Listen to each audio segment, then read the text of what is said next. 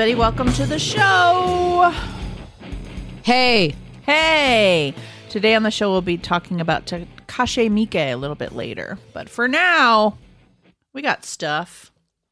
we got stuff. I wanted to mention that the first edition copy of Frankenstein sold for over $1 million at auction. It was back in 2019, but I just was reading about it. And I just wanted to mention that. That's One- cool. 1.17 million at a Christie's auction, New York Christie's. Yeah. Uh huh. Crazy. They had estimated it would go for like 200, 300,000, but no, it was a first edition copy of the classic novel Frankenstein. it's a big deal. Over $1 million. And yeah, that's a big deal. Everybody made a lot of money on that. It was one of 500 originally printed anonymously by Mary Shelley in 1818. Three volumes and features the original hardcover boards. It also includes a preface by her husband, poet Percy Shelley, along with the dedication to her father, William Godwin, a journalist and political philosopher. So, yeah, that's pretty awesome. To me, anyway, because, you know, I like the book. Uh, yeah, that, that- that's why I was thinking. Like, I'm surprised you weren't, you know, jumping over people to get your copy of that. Uh huh. Throwing down like for the four one million. Yeah. Yep, that's what I was gonna do. I think you have an article that you wanted to talk about. I do. I talk a lot about nostalgia on this show, and horror certainly is nostalgic for me.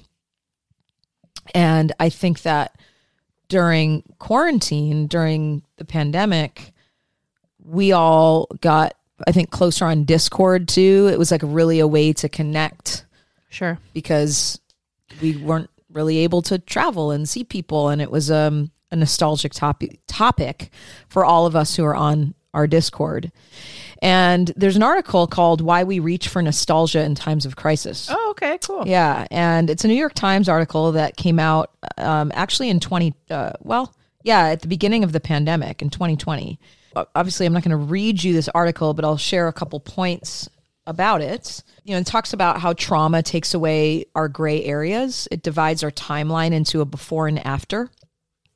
And so while it has the danger of creating this longing uh, for the before when things were maybe safer and when we were unaware of all of this um, and protected by our naivete. So I think that that's really interesting to think about because I know when there are times where I'm I'm really struggling and during the pandemic I was there was a lot of like oh I really miss how things were. I would try to go back to times that had really wonderful memories and I would think about Halloween a lot and I would think about travel. So this article talks about how nostalgia says in a study published this year in the journal Frontiers, researchers found that nostalgia can help to combat feelings of loneliness. Mm. And a study published in 2013 in the journal Social and Personality Psychology Compass suggested that nostalgia can even double as a resource for psychological health and overall well being. I think it's why certain smells Oh, sure. right? Our senses are one of the quickest ways to gain that nostalgia. For some of us, it's October and burning leaves and pumpkin spice and Yeah. nutmeg and things like And that, right? Christmas has a lot of that too for those of us who celebrate Christmas. Um, yeah, and horror movies and all of that. So I just thought, you know, this is not a profound article, but I think it articulates well why nostalgia does what it does. And um, and I talk about it quite a bit on the show, and and it really just rings true for me. Is we want to? It's like like the article says, let's go to our safe place right now. Yeah. And let's think about these things that made us feel better at a, at a different time and represent something really special to us. And that can create a chain reaction in our body. Absolutely. And I think I mean I'm I've tried to I've tried to create or maintain a safe space for us in our in our For sure. in our discord because there's a lot of open discords that you can join and i'm in a few of those and you know quite a bit of drama from time to time. so you know because these are people that you don't know right? And um, we can be whoever we want on the internet and drama can ensue whatever but yeah i've, I've definitely tried to keep it safe for people and have allowed people like you know if you've got an issue like please contact me we'll just we'll just interrupt it we'll sort it out Right. like we're therapists so there is a unique quality of being able to like interrupt and do Diffuse some boundary bit. work Yeah. and Yeah. you know or even Yeah. Mm-hmm. just make jokes or whatever but like I think those I I also assess kids and you know Discord can be a not great place for some people, right? They can get all up in their you know drug friends or you know porn or you know sexually aggressive like any internet Yeah.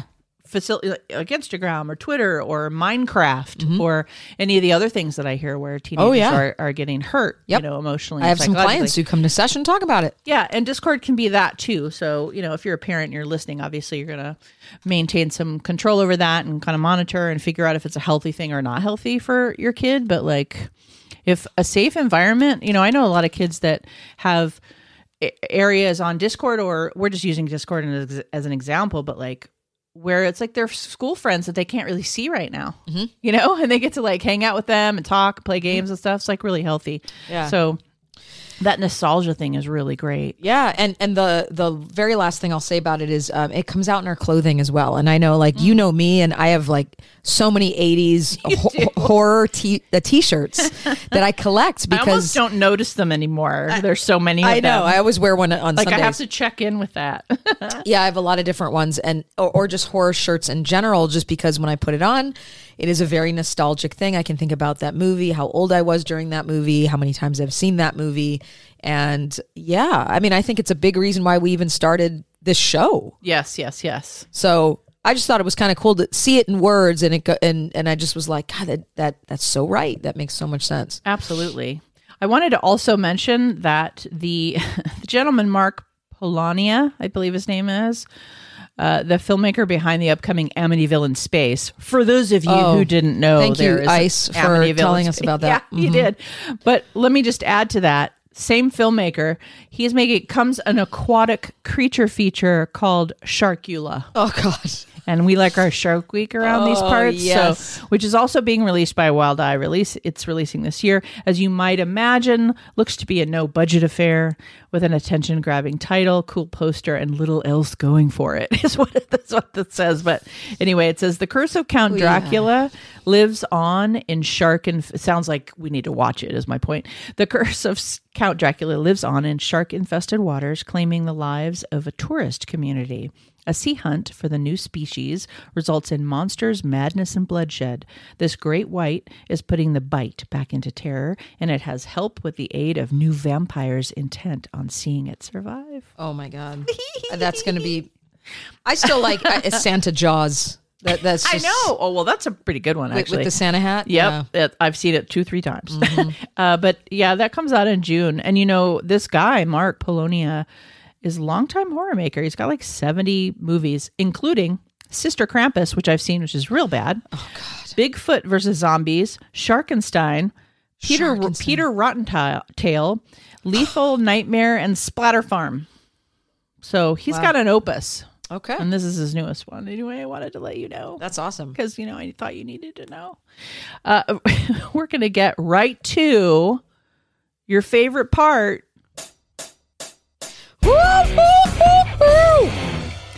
Horror facts with Kath, ladies and gentlemen, where she blows out the mic. I try. I know. I'm ready. Number one. Hmm. What state leads with the largest number of ghost sightings? And what state has the fewest? Oh, okay. It's a it's a duo. A and B. Yeah. Part one and two. Number two. Jason Voorhees was originally named, you get choices on this one. Okay. A. John Voorhees. B. Joseph Voorhees. Oh, jeez. or C. Josh Voorhees. oh, golly. Wow. All bad. And we can't really imagine it with anything but Jason, right? Joey Voorhees. And when you th- probably at that time too, Jason sounded ridiculous. yeah, probably. Just what you get used to, you know? I, I have a couple Friday the Thirteenth ones on here. Not gonna lie. Number three. it took the set designers how long to get the iconic shot where blood pours out of the elevator in The Shining, Oh, mm. and it only, mind you, I'm asking for how long it took to build it, right? But the shot itself only took three days to film. which is surprising. Yeah. Seems like a lot of time, but it's really not. Especially with that director. No. Oh my God. That- They're lucky they didn't do it 88 times. It's because there's no actors in it. Otherwise, Exactly. it'd be like 12 days. oh God. Okay, go ahead. Um, number four, this controversial classic took the director to court Uh, he had to prove in court that the actors were still alive and didn't get killed during filming. Very controversial film. Okay. Probably in like the top five. Number five. What NHL city and or team was Jason Voorhees' first hockey mask? Oh, okay. Cool. Got it. Thank you so much. We will uh, take a quick break and be back with Takashi Miike. And later, you'll hear the answers to those questions.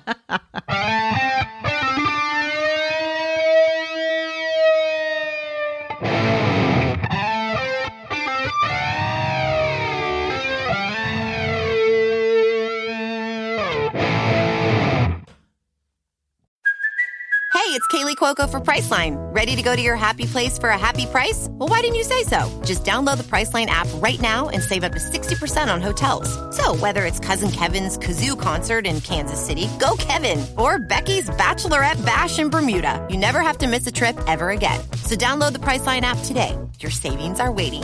Go to your happy place for a happy price. Go to your happy price, Priceline.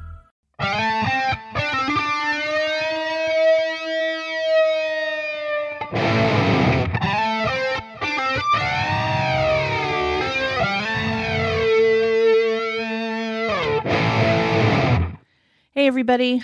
We're going to talk about Takashi Miike. So, I wanted to just explore this from a film standpoint. In other words, I watched, you know, five or six of his films recently. I've seen more than that, but I, I rewatched a few that I wanted to talk about. And I know that you watched a couple too. So, mm-hmm. we're going to go at this from just talking about a bunch of films, which I think, you know, everybody likes that. But I did want to say, that if you don't know, Takashi Miike is very famous in the horror world for having made uh, the film Audition in 1999 and also the film Ichi the Killer in 2001. So, right around the turn of the century, he splashed onto our scene. But I wanted you to know he's been making films for 30 plus years and has over 100 pieces of media. So, film, television, documentary, stage plays, music videos. like he, there aren't too many veteran filmmakers that can rival his career, honestly. No.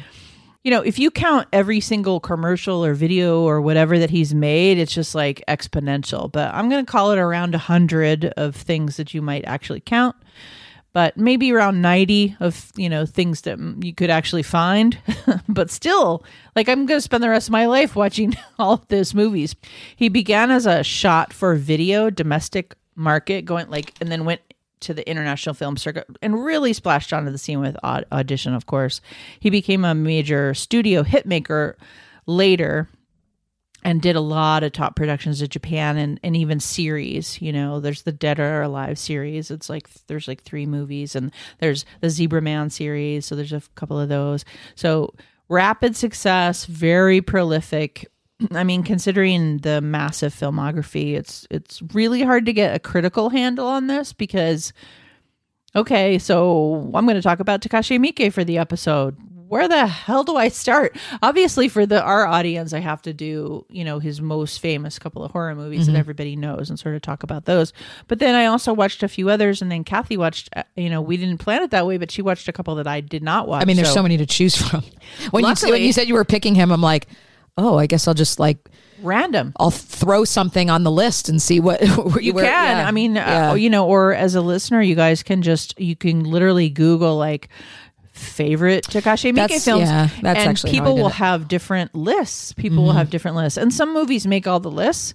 And so I tried to pick a few of those, but you know, so we're gonna talk about a bunch of things. I mean, it goes from everything from the like viscerally raw Ichi the Killer to the disturbing tones of Audition to like the weirdest, the happiness of the Katakuris, which I which is his uh, musical horror film, which I watched as well.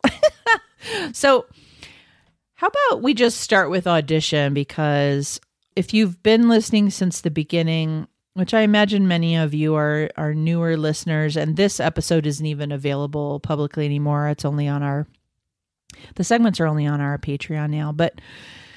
So, Audition is a 2015 mystery thriller romance 90 minutes long, sometimes the longest 90 minutes of your life. There mm. are parts of this movie that are just like, oh God.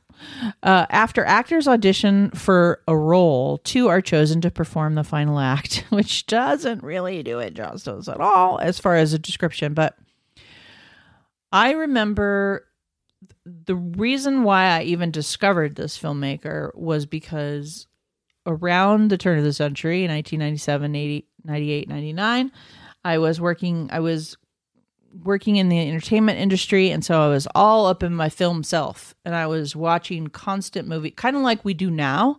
I was at a fevered pitch of like, I watched a lot of media and I started watching Japanese horror at that time, and there and it was coming onto the scene. Right, it was there was a lot of it at the time, and I remember watching audition, and it was one of those ones, and I'm sure you relate to this, Kathy, where you end up just kind of stumbling on something, and then that something becomes like this very culty classic rate like everybody Oh, yeah. everybody starts to see and you're like wow i just stumbled on it like i didn't Right. read anything i Yep. didn't i just what i like about this film and like is a is a weird word to use because it's just affecting is that there's a female psychopath that's very fascinating in this movie She's really great. She's super fascinating. We have not done a specific episode on her, but we could at some point if we wanted to.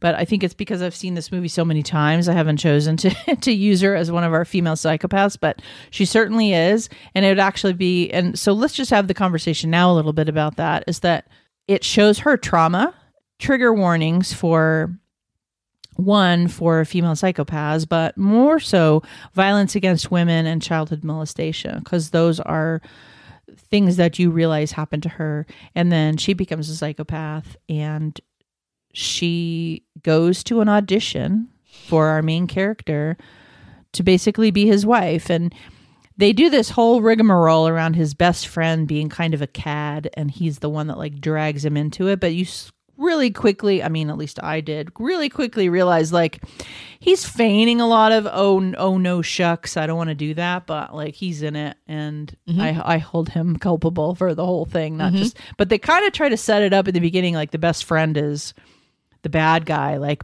forcing him to have auditions for a girlfriend. Right. Yeah. Oh, I remember that scene. Yeah. Yeah. But you pretty quickly realize he's he's got some very traditional views about what he wants his partner to be and he's literally auditioning women and judging them. And I thought I think it's a really interesting look at the entertainment industry in that way too because I've known male directors who are sort of looking for a date and they go to their auditions and, you know, they're like, oh, this one, I'm not going to cast her. She's awful, but I'm going to ask her out, you know, kind of thing. Yeah. So it, it makes sense in the misogyny that we get in that industry.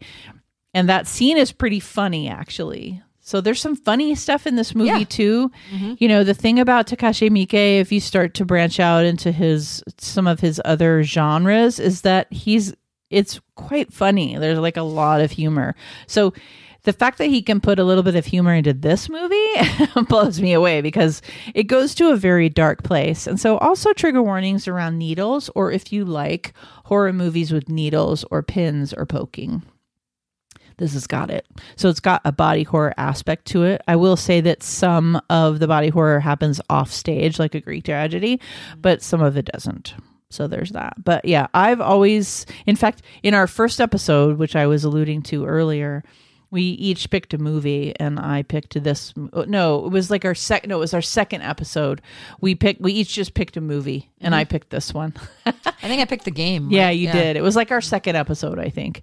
And so, because we were just playing around, like, let's talk about a movie. So we just did. And I picked this one because I, like, I own the DVD, I own the Japanese DVD. I, you know, it was one of those ones that kind of marked me in a way. Like, I had never seen anything like this before. It was kind of my opening to that. So, also one of the ones that people will talk about from this filmmaker is Ichi the Killer.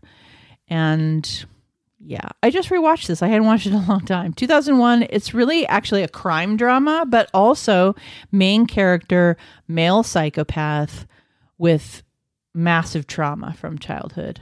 And I won't give away the ending, but a really violent movie. yeah, really violent movie.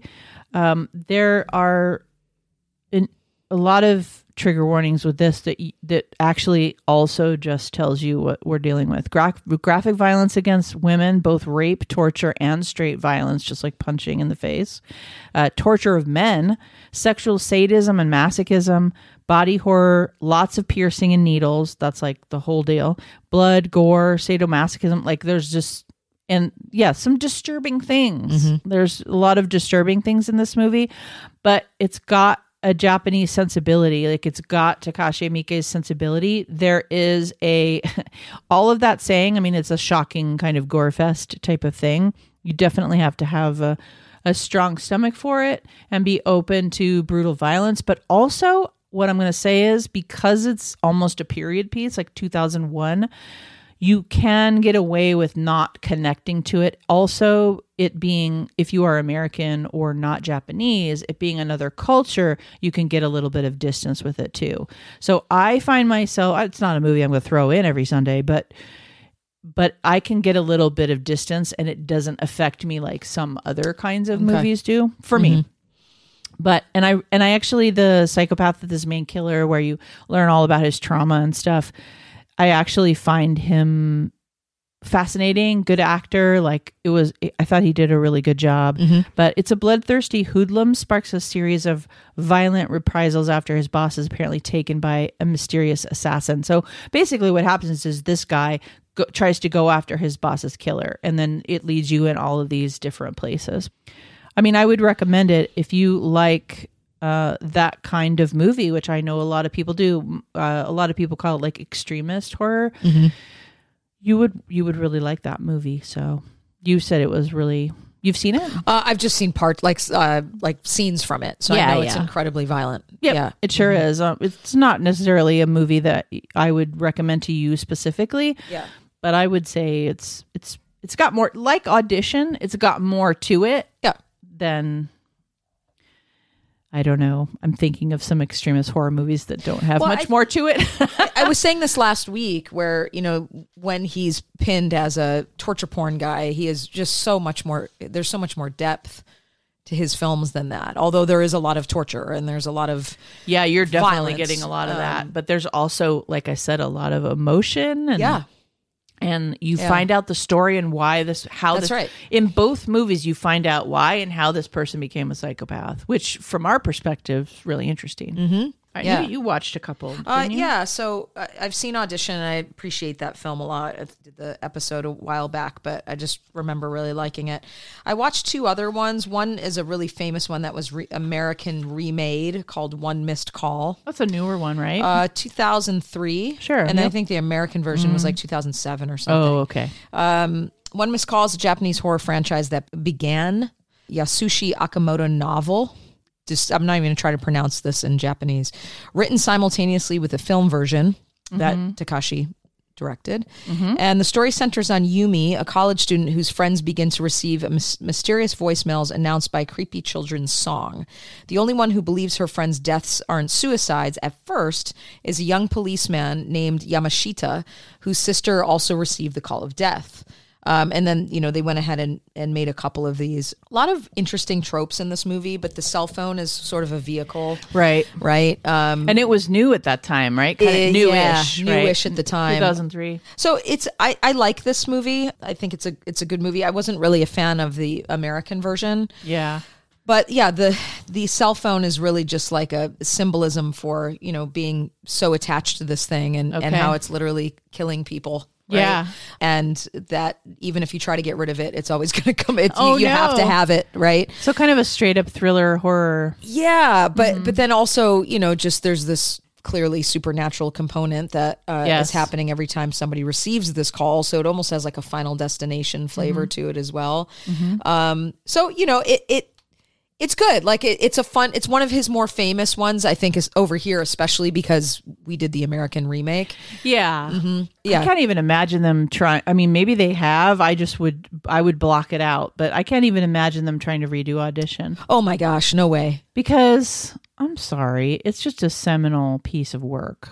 Yeah, I'm going to go with that. for sure. I sure. mean, I know a lot of people would probably say that about their some of their favorite movies, but like for me, it's like, oh, you can't. I I would just, you can't win for me with that one. no, You just wouldn't be able to no. win. That's how I felt about uh, Girl with the Dragon Tattoo. There you go. I was like blaspheme. Oh yeah, no, I thought that was blaspheme too. I did eventually end up watching it, but there was no I was not there was no way I was going to like it. No, I ended up liking the action, liking Yeah. the other people in you know, like f- maybe whatever. maybe if you hadn't seen the original, I don't know, but they just you know I think a lot of people that liked it had not been, you know, like they didn't. They know. didn't see the They didn't read yeah. the books. They That's didn't see right. the original. They weren't just weren't into it. And I get it because I've come at movies like that before, where someone's like, "Oh no, you have to watch the Right. original," and you're like, "Oh, whoops!" Mm-hmm. like, but I kind of liked it. Oh no, I don't want to sure. be that person, but I did kind of like it. Yeah. The other one I watched was called Over Your Dead Body. This was a really interesting and talk about incredibly slow burning movie. It was very bizarre. Mm-hmm. Um, he can What be. I will say about his work, I'll describe this movie in a minute.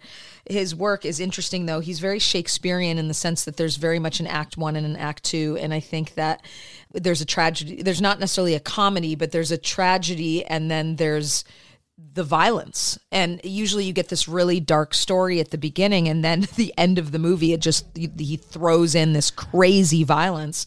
And that's what happens in this uh, movie as well. So, so it seemed really disconnected.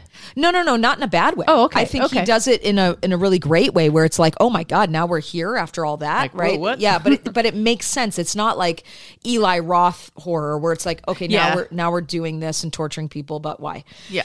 So uh, a star Miyuki Goto, who that's the that's the name of the that's not the actor that's the person playing the actor in the Okay. movie. It's a, the protagonist in a new play based on the ghost story, Yotsuya Kaidan. I don't know if I'm saying that right. She pulls some strings to get her lover um, cast in the play, even though he's a relatively unknown actor. Other performers and June Suzuki, is is just naming off these characters. Right. Offstage, the cast's possessive love and obsessions exist as reality. Trapped between the play and reality, the cast's feelings for each other are amplified.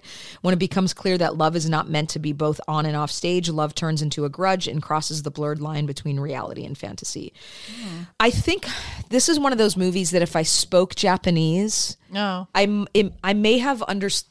Well, I clearly would have understood it more. I, I read the subtitles, but yeah. uh, I think it the subtitles made it hard to be pulled into the the feeling of it because it was incredibly slow and just really really flipping bizarre and at times it was hard there were a lot of silences and things that it made and it was very dark Mm-hmm. uh, the, the way it was filmed but the ending uh, and how it turns into like what they're talking about here, how Yeah. it crosses that line, and then the violent scenes are incredibly morbid and really interesting to watch. But the movie itself, it was hard for me to get through, and I really think that I don't like to watch dubbed unless that's the only It's option. hard. I know. So but I sometimes the- they're kind of boring, and so watching the dubbed ones is better if you're Right. just trying to get through something because sometimes if it's if it's not your cup of tea and we just want to be filmographers right? if we just want to watch stuff and i'm sure a lot of our audience too wants to just be sort of abreast of the knowledge of a filmmaker and it's like oh you just got to watch the dub version because it's like oh so slow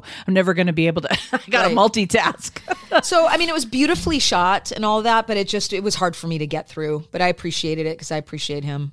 Yeah, I mean, with with ninety films or whatever, hundred films, like you're just gonna. It's just kind of the way Yeah, it goes. yeah, it was really just like I'll try this one. Yeah. yeah.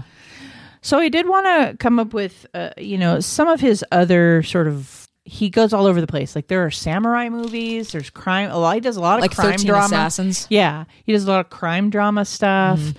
So I watched Rainy Dog, which is one of the ones that you'll see like comes up on a lot of lists. It's a crime drama.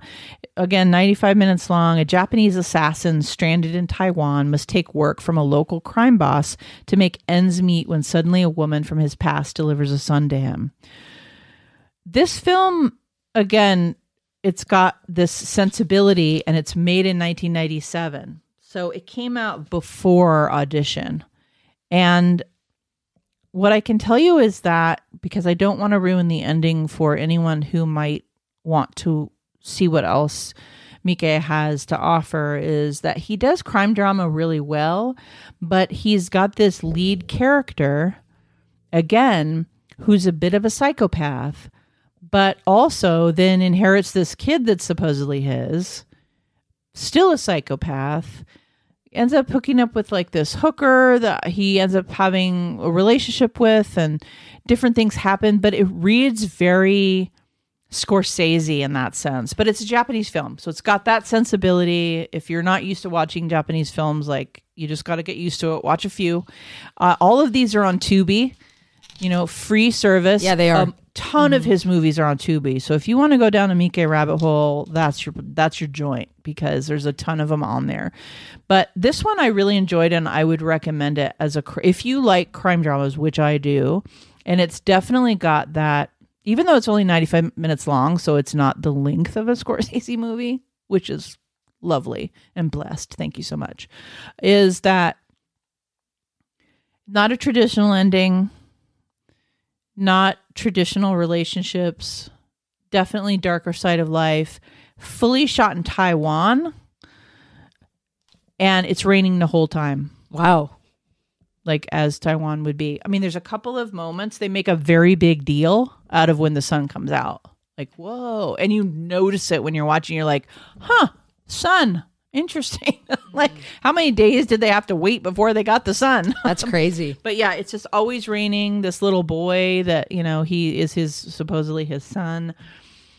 It's it's a whole interesting thing. It's it's very it's very much like you might not act the way he acts in this movie, but uh, from him as broken and as sort of difficult of a person as he is, it just it makes sense.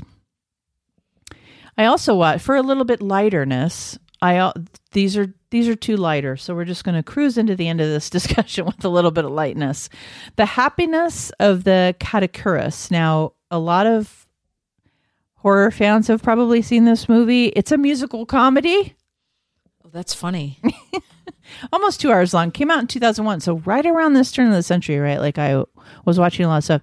It's got a really big audience following. It's a very original, ridiculous kind of film.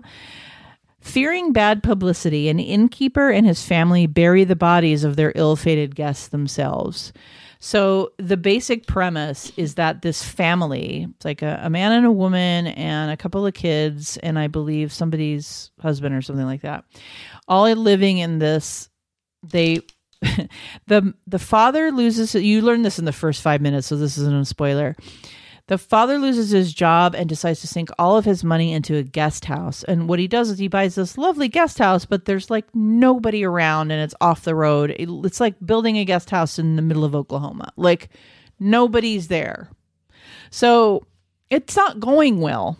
And then people then someone comes. And everybody that comes to visit is weird. I mean there's a, this point at which like the fourth or fifth guest comes and the father's standing outside because it's a comedy so it's actually pretty funny. The father's like standing outside and he's like oh my god a normal person. And he starts like running towards the person. He's so excited because every like there's a sumo wrestler and his very tiny girlfriend. And there's a you know like there's just all these like odd characters that come. But everybody that comes there dies in his guest house and they find them dead Oh, and then the family decides that they're going to bury them so And this is a comedy. hilarity ensues. Oh yeah, it's definitely got a tongue in cheek, kind of Right. very funny. It's I call so here's what I called it. I called it a murder mystery musical horror comedy.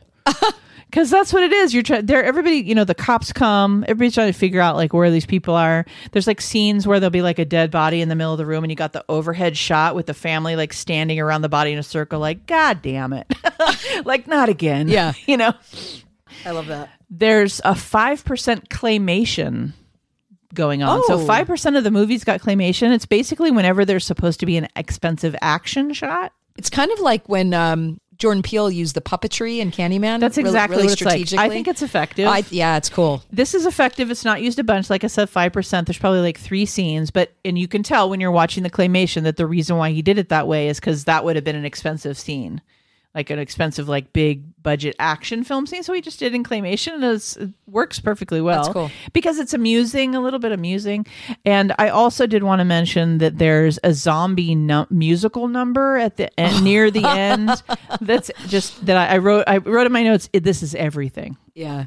That's hilarious. What's this one called? The Happiness of the Katakuris. To end, the last one that I that I rewatched is something that does, I believe, have a bit of a series, but it's called Zebra Man. And it's from 2004. And I called this a family friendly special effects fantasy. And it's Zebra Man is a a superhero, but it's a guy hmm. who We made have a Lego Zebra Man minifigure. really it's a guy who made a suit.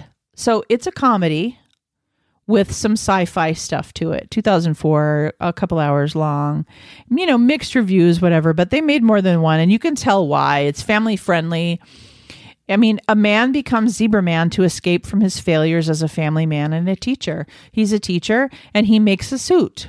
And then at some point, he actually gets suit powers and fights bad guys. so is this the same Zebra Man is the DC Comics Zebra Man? I don't know Okay. because I've never read the comics, so I'm not yeah, really I just don't know it. if it's based because I'm trying to find the movie and this is what keeps popping up. yeah, and and maybe that's true. Maybe that is part of of what it is. But like as a movie, it's super fun. Like they made a um a second one called Attack on Zebra City.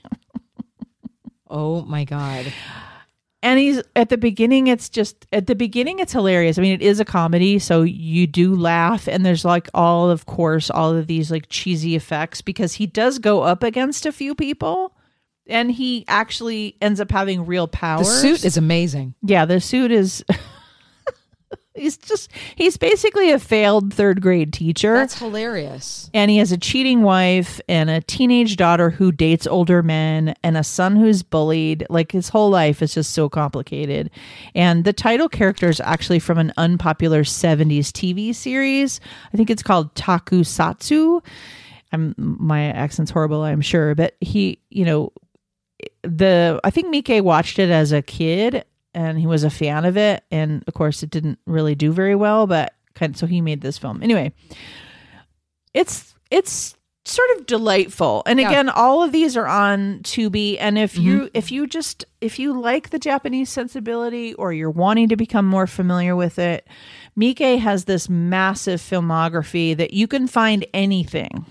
Like there's literally a, murder mystery musical comedy for Yeah, Christ's sake. that's awesome. And there's lots of crime dramas and Dead or Alive. Of course, I did not talk about that, and maybe I'll talk about that at some point, maybe in our movie watches or something some week. But like Dead or Alive has three or four movies, and those are very bizarre crime drama things that are like very nightlife oriented. I think the beginning of Dead Alive starts with, you know, a big montage. It's like five minutes long, it feels like. And it's like cocaine and strippers and boobs oh, and crime drama and living on the street. And it's just very nightlifey, right? So he's got a lot for you. So check it out. And thank you, Kathy, for Yeah. coming on this little ride with me. And we will be right back to talk about books and movies. Thank you so much for listening. We'll be right back. Thank you.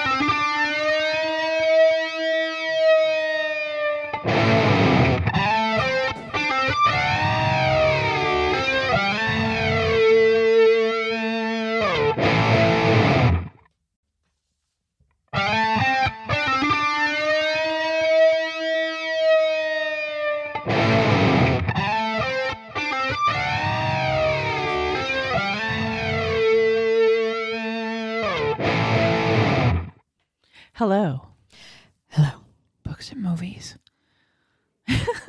Books and movies. We're going to talk some books and movies. I think you wanted to uh, say something first. I did. Our patrons are great, and are. we're always so. So blessed. Yeah, I'm just really thankful for the people who have connected with us, whether that's through Patreon or through Discord. But we did a Secret Santa over the holidays, and my final gift was took a, a little while. I didn't know why. I didn't ask. I'm like, well, it's a gift. It'll come when it comes, and it came yesterday, and it was so incredibly thoughtful.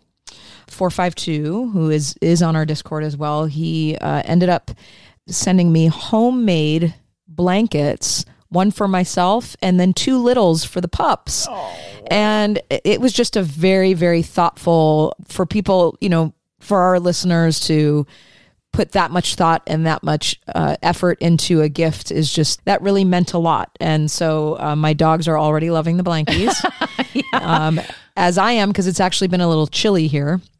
But yeah, I just wanted to throw that out there and thank him. Yeah, Although I've already thanked him, uh, just to let people know, like we really do appreciate our listeners and those of us, the, those of you who are involved in one way or the other. Even if you're not on Discord and you you listen or you follow us on Patreon, uh, we're just really thankful. So Yeah, I mean, I'm looking right at my Secret Santa. Yeah. like she knocked it out of the park. Like I got all kinds of like That one's it was a- hilarious. it was an alien theme, but she literally did that herself. It's a uh, what do you call it? Um, I want to say knit. I want The to say cross stitch? crochet. I want to say Is it cross yeah, stitch? it's- uh, maybe. Oh. I'm sorry, Blue. I don't know anything forgot what about those are called. I don't know anything about the crafts, but anyway, it's a picture of the alien coming out of the stomach.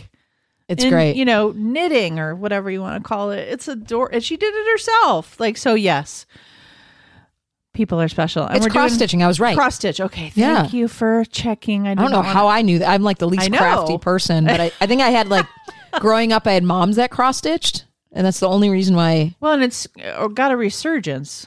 Totally. Yeah. All that stuff too during the pandemic. I was doing paint by number, adult paint by numbers. Yeah, yeah, me too. Me Yeah. too. Complicated ones. Yes. And puzzles had a whole thing. Yeah. Board games, like people just want to get off the internet because they were on the internet all day for jobs. But we, uh, yeah, we got some really very, very, very personalized Yeah. gifts. So that Amazing. was very cool. So thank you for that. Yes, thank you. I watched a movie called The Special, 2019 horror mystery thriller, 94 minutes long. I don't know. A lot of people haven't seen this movie, I guess, and the audience scores are not great on Rotten Tomatoes, but I sort of enjoyed it. It's really creepy and silly, but uh, or not, dark and awful. Anyway, suspecting his wife of infidelity, Jerry's best friend offers him a supernatural encounter in the back room of a brothel. But everything has a price, and Jerry's night of pleasure sets off a dark chain of events as he spirals into obsession. So I do have to say a few things about this movie. I think it's it's horror sci-fi for sure. It's a statement on addiction, Okay. but that's a metaphor. So what you're really watching is a dude who's having trouble with his wife or whatever goes with another dude to a brothel. the the the experienced dude says to the lady he wants this he needs this special. Okay, whatever that is. Guy has no idea what it is. He's thinking it's like, you know, the most talented lady in the batch or something, whatever. So he's like, Are you the special to this girl that's coming on to him or whatever? This is the very beginning. So then he goes into a room and there's just a box in the room Okay. with a hole that's kind of like, you know, put here, you know, Yeah. like stick it here Yeah. Eh, like the you know glory hole whatever so he does. Oh God. and it's you're like oh geez. But the but the other dude had had it obviously. So and was recommending it. So you knew he didn't have his pee pee cut off or anything. Right. so you're like okay we'll see where this goes. So it's the most mind-blowing thing that's ever happened to him. And then he goes away. And then of course like i said it's a statement on addiction. He mm-hmm. comes back Okay. and then there's an issue. And then it goes in a in a very dark place. It goes it goes to the lengths that you would imagine any bad bad bad addiction goes. Ruining thing ruining friendships ruining families ruining people and uh, ending up with murder and disease and terribleness. And then the just before the ending's coming you figure out oh are they going there? really? Are is that what they're doing? And then and then you that's what they do. And you're like okay. Now i have to say i i have a kind of a i have a tolerance for weird body horror off awful mm-hmm. like whatever. I like this movie I, I gave it three out of five stars, which means I would watch it again, like if I did a group watch of it or something. But this is definitely one of those movies where everyone watching with me would be like, "Oh, uh, okay. Why are we watching this? Which is the reaction I get quite a bit when Yeah. I schedule a movie like this. And I don't Yeah. schedule these kinds of movies anymore because I watch them with people who like weird shit like me Yeah. instead. So That's hilarious. But it's from 2020, and the actor is like the actor that plays it is pretty good. So obviously, this would not work if if he wasn't. okay. And he ends up acting just like any addict, like awful. But he's like your budget Zachary Quinto. Okay. Yeah, so right. that's kind of how Yeah. he looks. But it's you know the budget version. I enjoyed it. That sounds funny. I'll, I'll meet you with another horror comedy. Fair. So this is uh I thought this was hysterical and I'm really looking forward to more films from her. She's an in, indie indie gal. We love our indies. Uh, her name is Jillian Wallace Horvat. Um, and the movie is called I Blame Society. Came out in 2021. Mixed reviews for sure, but I think you have to like this sort of uh, not just the genre, but it, it's intentionally annoying. Um, Yeah. and she is hysterical, and it's in the same same like feel of maybe scare package or one of those. Okay so she's making a documentary. So playing a perhaps semi semi fictionalized version of herself director Jillian Horvat resolutely navigates an inspiring series of comical obstacles skeptical intimates and biased industry gatekeepers to get her first feature film off the ground. So the movie is um, let me see i have a couple different tabs pulled up here horvat plays a droll version of herself also called jillian. Her politically contentious script about Isra- israel fails to get funding so she falls back on, a, on an idea she's had on the back burner for a while a film about how great she'd be as a serial killer. Jillian feels that the manipulative and predatory talents she has as a director are the perfect murder skill set. Or is it that the nightmare of filmmaking fills her with murderous rage along with the resentful rage she already feels towards a certain young woman she nicknames Stalin. Um, there's a bunch of articles on this film that I started to look at. Didn't realize it had, you know, Variety did an article, The Guardian did a vari- uh, an article. Um, Hot topic, so to speak. yeah, it's from 2020. I'm sorry, I think I said 2021. She is, I think she's hilarious. Some people might find her annoying but it is total black comedy. She plays a, a sociopath essentially, and she's just completely reckless and stupid and and it's uh, hilarious. And she horror movie with a reckless, she's stupid fi- person. she's just finding all of these um random way like first the first death that happens is somewhat accidental and the way that she responds to it is hysterical. And then she's like nah i could do more of these right? And she starts staging them and her boyfriend's like i'm really worried about you. Like what's going on with you? Um but it is it's funny i thought Oh. i thought it was really funny Yeah, I Um, mean, it got a lot of critical, Yeah. like attention. yeah so I, mean, I uh, know the name. I, I just don't think I've I've watched it. and I, I'm real picky about horror comedies because so many are bad. But this one, is- it, it really is like let's just make a, a really bad film intentionally, and it and she um she's I think she's brilliant in it. Okay, Yeah, amazing. I watched a movie called The Last Radio Call, or just Last Radio Call. I don't think it has a the on the front. It's a 2022 found footage movie, and you can watch it free on YouTube. It's a Terror Films production, and if you Google Terror Films, they you know it's an indie. They distribute their own films, but they have a lot of titles that they've bought up. So I just try to. I like to check out like indie or smaller production companies sure. or distributors and sort of see what they've got. So Last Radio Call is again free on YouTube, the whole movie. It's a found footage, so obviously you have to kind of be looking for that. Mm-hmm. On June 30th, 2018, Officer David Serling went missing inside of an undisclosed abandoned hospital. Yeah, psych hospital for Yeah. sure. so that's your, you know, every other found footage movie mm-hmm. trope, right? Using his recovered body cam footage, shock, his wife attempts to piece together what happened to him on that horrible night. So that's basically for sure what it is. Like the wife doesn't know what happened. He was uh, a cop and his other cop bud- buddies, you know, went missing or whatever. And so the thing I will say about this is that I gave it two and a half stars because it was a solid watch and I didn't hate it. And I thought it hit basically, it hit all of the tropes that you want from a found footage. So if you're into found footage and you like to catch most of those things and that's your jam, you're going to enjoy this watch. I gave it two and a half because I'm I would never watch it again on purpose, mm-hmm. but I'm also not into like watching every single found footage over and over again because I just find it super super repetitive. Yeah. It has all the found footage tropes, so it's a decent watch. Like if you like that, but there's no new ground in my Okay. opinion. I mean, they do all the things. They drop the camera. They, you know, they do all the things that you do with found footage. Yeah. It's an abandoned psych hospital. Someone's disappeared, and of course, he's turned into whatever he's turned into. It was not bad. It was pretty good. Like it, it paced along. I was interested in what was going on, and it did all the things you sort of expect.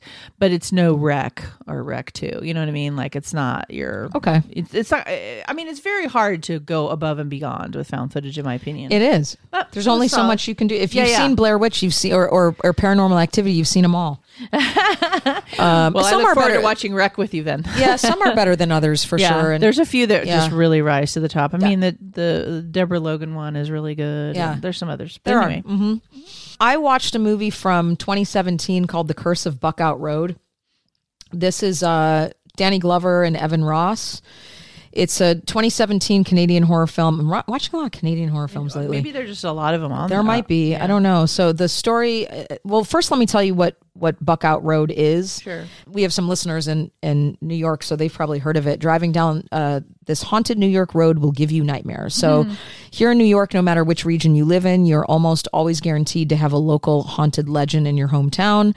From gravity hills to haunted asylums, there's an abundance of creepy sights. So, Buckout Road is just outside of New York's Big Apple. This Westchester County haunted road has been a longtime favorite place to investigate. Uh, with not one but several substantially chilling tales surrounding this road, it's hard not to not feel creeped out, even if you don't actually see you know, any ghosts. So, this is what this movie is based on. Aaron Powell returns home from the Naval Postgraduate School to his grandfather, a brilliant psychiatrist, Lawrence Powell, played by Danny Glover. Dr. Powell and his colleague, police detective Roy Harris, are investigating a recent suicide of college professor Stephanie Hancock, who suffered of nightmares involved uh, involving the infamous urban legends of Buckout Road.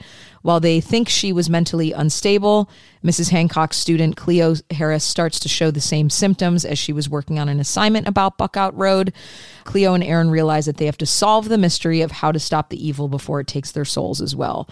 Um, there's some really cool twists at the end. I'm not going to give it away. It, you know, it's an urban legend movie, so y- you can take it or leave it. Some people don't really care about those. I'm whatever about it, but I thought it sounded interesting, and I do like Danny Glover, so I watched it. But the way that they they solve it and they put a stop to it, I think is kind of clever. So it, sure. it ends. I felt like they nailed the ending. The movie itself was okay. It's like it's one of those that you just kind of watch. It's not deeply profound. It's based on an urban legend, but there's some things that happen in the movie that kind of make up for that. And Okay. I thought the ending was was kind of cool. Pretty good performances, I imagine. Pretty good performances. Yeah, Yeah. the acting was great. Mhm. Yeah. yeah. There's two things I want to mention. One is that I've been watching a lot of ridiculous movies. So I watched Evil Bong 666, which is the which is the newest in the franchise of Evil Bong.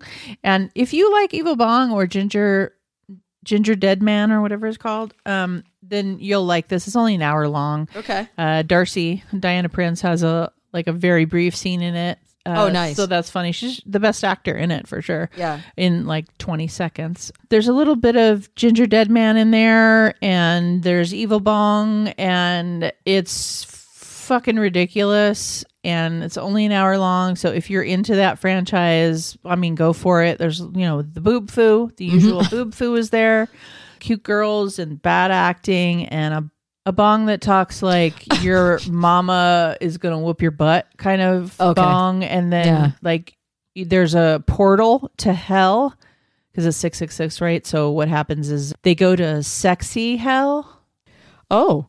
and so sexy hell has like your low budget flea you know flea from the red hot chili peppers is Okay. the devil and he's like getting stoned and hanging out in hell and then it's like sexy hell and they literally have him like lined up against a like a scene of hell like, it's really bad Oh my God. but What? I laughed.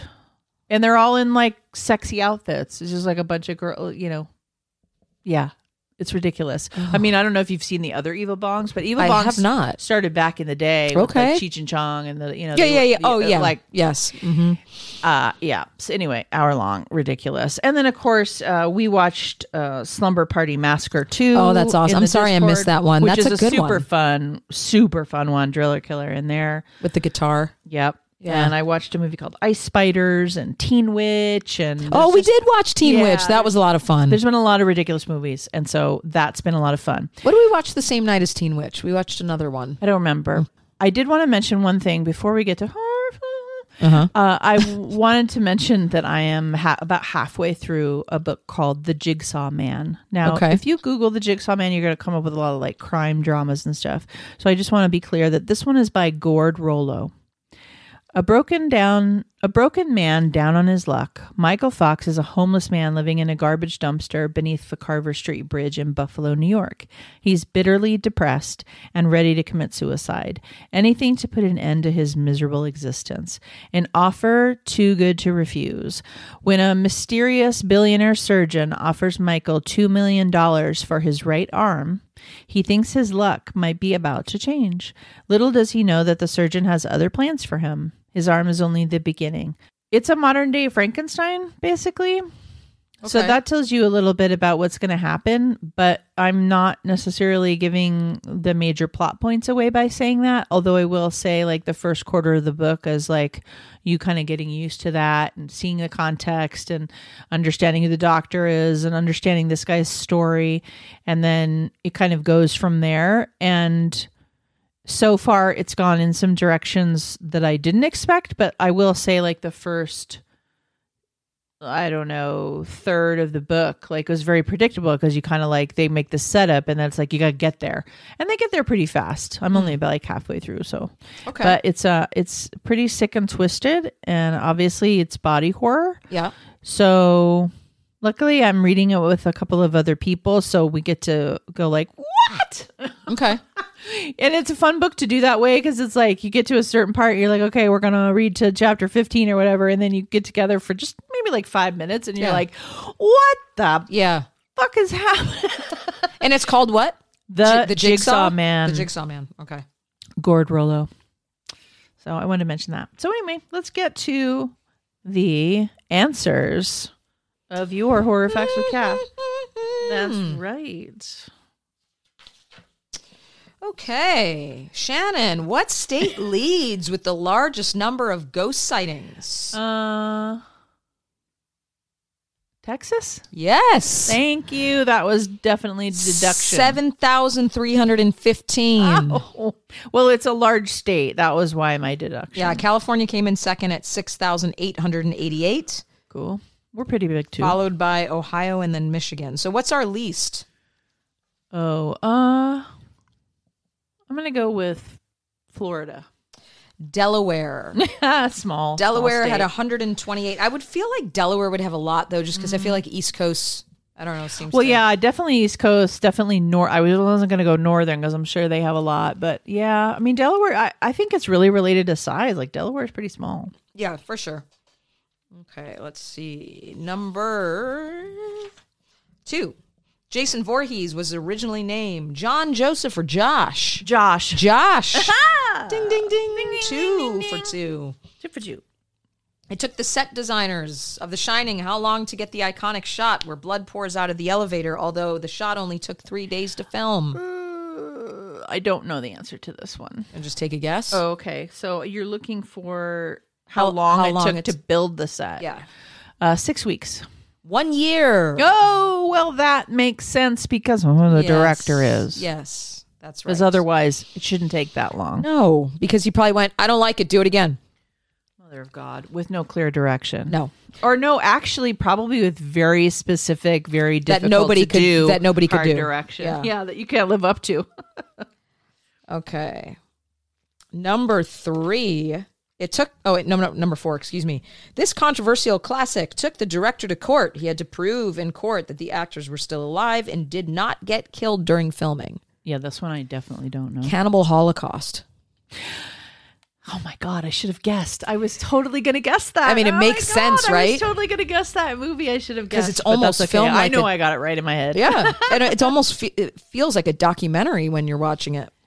Ye- well, yes, that's why. That's Yeah. why for sure. And they talk about it a lot. Yep. Yeah, they talk about it a lot. And then number five, what NHL city and or team was Jason Voorhees' first hockey mask? Um, Vegas. Vegas did not have a hockey team in the 1950s, but Detroit did. Ah, look at you. It was a That's why Wings- you knew. It was a Tr- Detroit Red Wings mask from the 1950s. That's why you knew. Yes. Nice. Mm-hmm. Thank you so much for listening to this show today. Kathy, thank you for your facts. Always. And we will see you next time.